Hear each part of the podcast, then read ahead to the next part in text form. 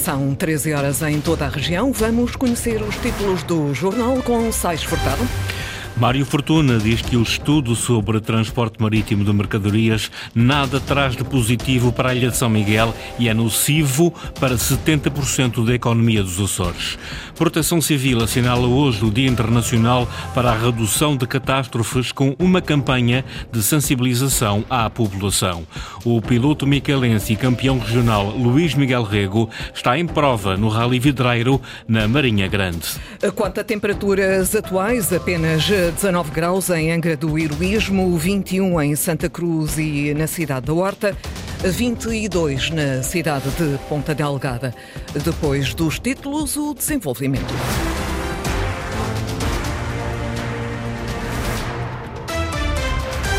O presidente da Câmara do Comércio e Indústria de Ponta Delgada não poupa críticas ao estudo sobre a reestruturação do transporte marítimo de mercadorias acabado de divulgar pelo Governo. Mário Fortuna diz que o estudo nada traz de positivo para a Ilha de São Miguel e, assim sendo, é nocivo para setenta por cento da economia dos Açores. Seguramente, na perspectiva de São Miguel, não há novidade nenhuma positiva. Portanto, setenta por cento da economia dos Açores não tem novidade nenhuma positiva na proposta que está a ser avançada, nas propostas que estão a ser feitas. Portanto, o modelo a ser implementado conforme a recomendação será nocivo para setenta por cento da economia dos Açores. Vai ser nocivo exatamente para a fonte de maior contributo para a coesão dos Açores. E a fonte de maior contributo é a economia de São Miguel. Não haja dúvida. Acho que este modelo ou que este estudo não respondeu às questões essenciais. Este estudo está fortemente condicionado a um pressuposto que para nós é um pressuposto errado. E o pressuposto é o pressuposto que o Governo não quer gastar mais dinheiro no sistema de transporte marítimo. Ou não quer gastar dinheiro no sistema de transporte marítimo. O que é um, um contrassenso, sendo que o Governo está disponível para subsidiar fortemente os transportes aéreos. Mário Fortuna defende a liberalização do transporte de mercadorias entre os Açores e o continente, que não está contemplada no estudo, mas o presidente da Câmara do Comércio e Indústria de Ponta Delgada não defende essa liberalização no Interilhas. Também o Conselho de Ilha de São Miguel tem fortes reservas sobre o estudo. Com urgência, Jorge Rita convoca ainda este mês o Conselho de Ilha de São Miguel para a análise da reestruturação do transporte marítimo de mercadorias. O objetivo é avaliar o estudo sobre essa reestruturação que o Governo acaba de divulgar através de resposta a um requerimento do Partido Socialista no Parlamento açoriano. Esse estudo propõe três modelos, dois deles a apontarem para a Praia da Vitória como porto de entrada e saída de mercadorias na região. Jorge Rita avisa, desde já, que a matéria é muito sensível. Então, vamos agendar ainda no mês de outubro, vamos agendar a reunião dos próximos dias. Matéria sensível, como são as questões dos portos e dos transportes marítimos na região, estão nos Açores. Obviamente que irá gerar alguma, alguma discussão normal sobre este assunto, por isso é que nós também, como conselheiros, iremos tentar ver qual é a melhor solução para aquilo que pensamos em relação a essa matéria.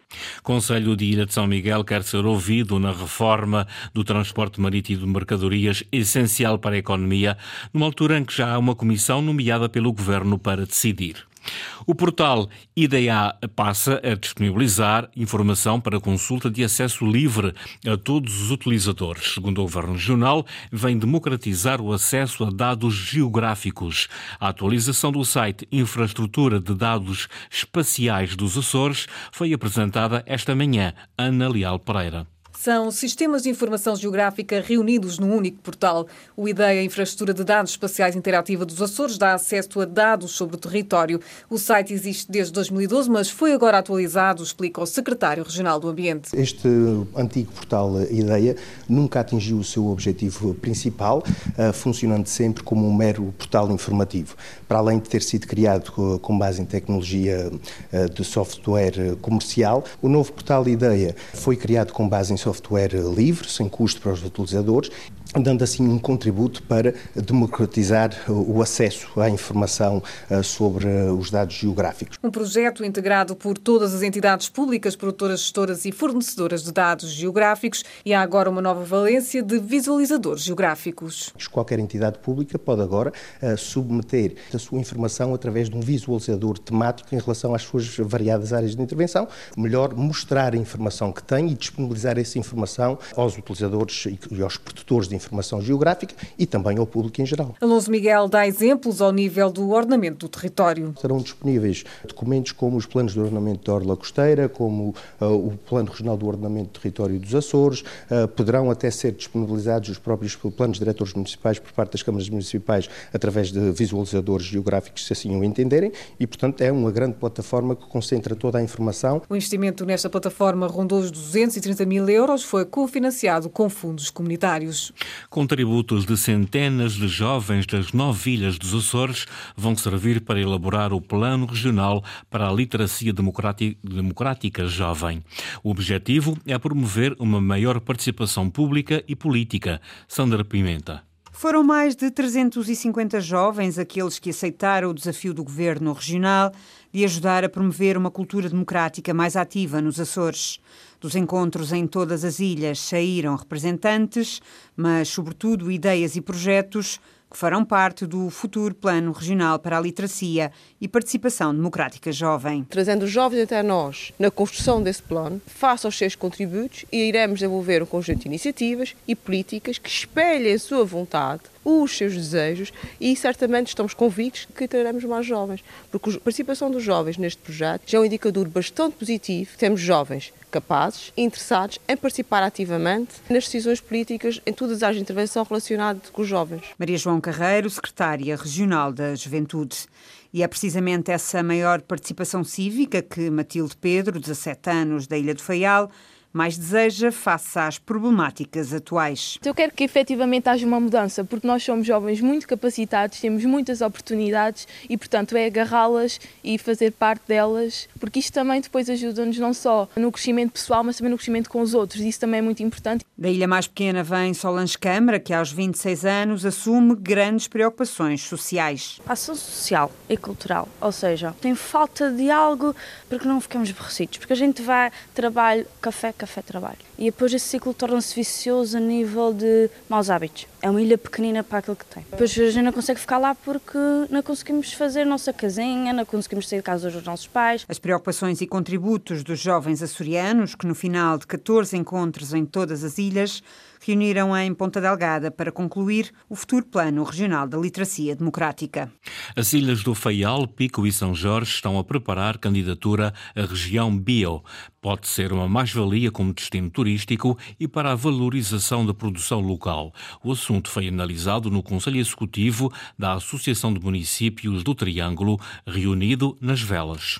Trabalhámos sobretudo uma eventual parceria que vamos estabelecer com a Traibio, que é uma associação bio do Triângulo e que consideramos um dia produtivo neste caminho que pretendemos percorrer e nesta parceria e que pensamos que trará resultados muito positivos à nossa região, em particular ao Triângulo, não só enquanto destino, enquanto destino turístico, enquanto destino de natureza, mas também naquilo que é o acrescentar valor àquilo que de tão bom produzimos e que estamos a um passo de acrescentar mais valor enquanto região bio e enquanto produtores bio. Luís Silveira, presidente da Associação de Municípios do Triângulo. Ainda há polémica com a Associação de Bombeiros de Santa Cruz das Flores. O presidente Ricardo Vieira foi obrigado a admitir-se porque, segundo um parecer jurídico, não poderia acumular aquele cargo com o de deputado do P S D à Assembleia Regional. Em solidariedade, toda a direção demitiu-se. Hoje, em declarações Antena Açores, o presidente do Serviço Regional de Proteção Civil e Bombeiros assegura a operacionalidade do Corpo de Bombeiros das Flores, diz que isso é o mais importante. Rui Andrade admite que a instabilidade criada não é positiva, mas acredita que surge uma nova lista a breve, a breve prazo para as eleições. A nossa preocupação será sempre a componente operacional, garantir a sustentabilidade e a operacionalidade do Corpo de Bombeiros. Essa, obviamente, não está, não está em causa, está, está assegurada. No entanto, obviamente que esta instabilidade da direção da associação não contribui para a consolidação e aumento de tudo o resto. Portanto, aguardamos com alguma expectativa aquilo que é que são os próximos desenvolvimentos relativamente à associação e à, à lista que possa surgir. Temos esperança que sim, que surja a eleições, para que, efetivamente, e de uma vez por todas, consigamos ter uma direção com estabilidade, que transmita a estabilidade necessária ao Corpo de Bombeiros e uh, continuar a trabalhar e a melhorar aquilo que é preciso melhorar. Rui Andrade, Presidente do Serviço Regional de Proteção Civil e Bombeiros. Dia Internacional para a Redução das Catástrofes, a Proteção Civil dos Açores assinala a efeméride com uma campanha de sensibilização à população. Francisco Faria. É dia de alertar para a necessidade de reduzir riscos em situação de catástrofe e nos Açores, segundo a Proteção Civil, faz todo o sentido. Fruto da nossa, da nossa localização geográfica, fruto da nossa até natureza geológica. Rui Andrade, Presidente da Proteção Civil e Bombeiros dos Açores.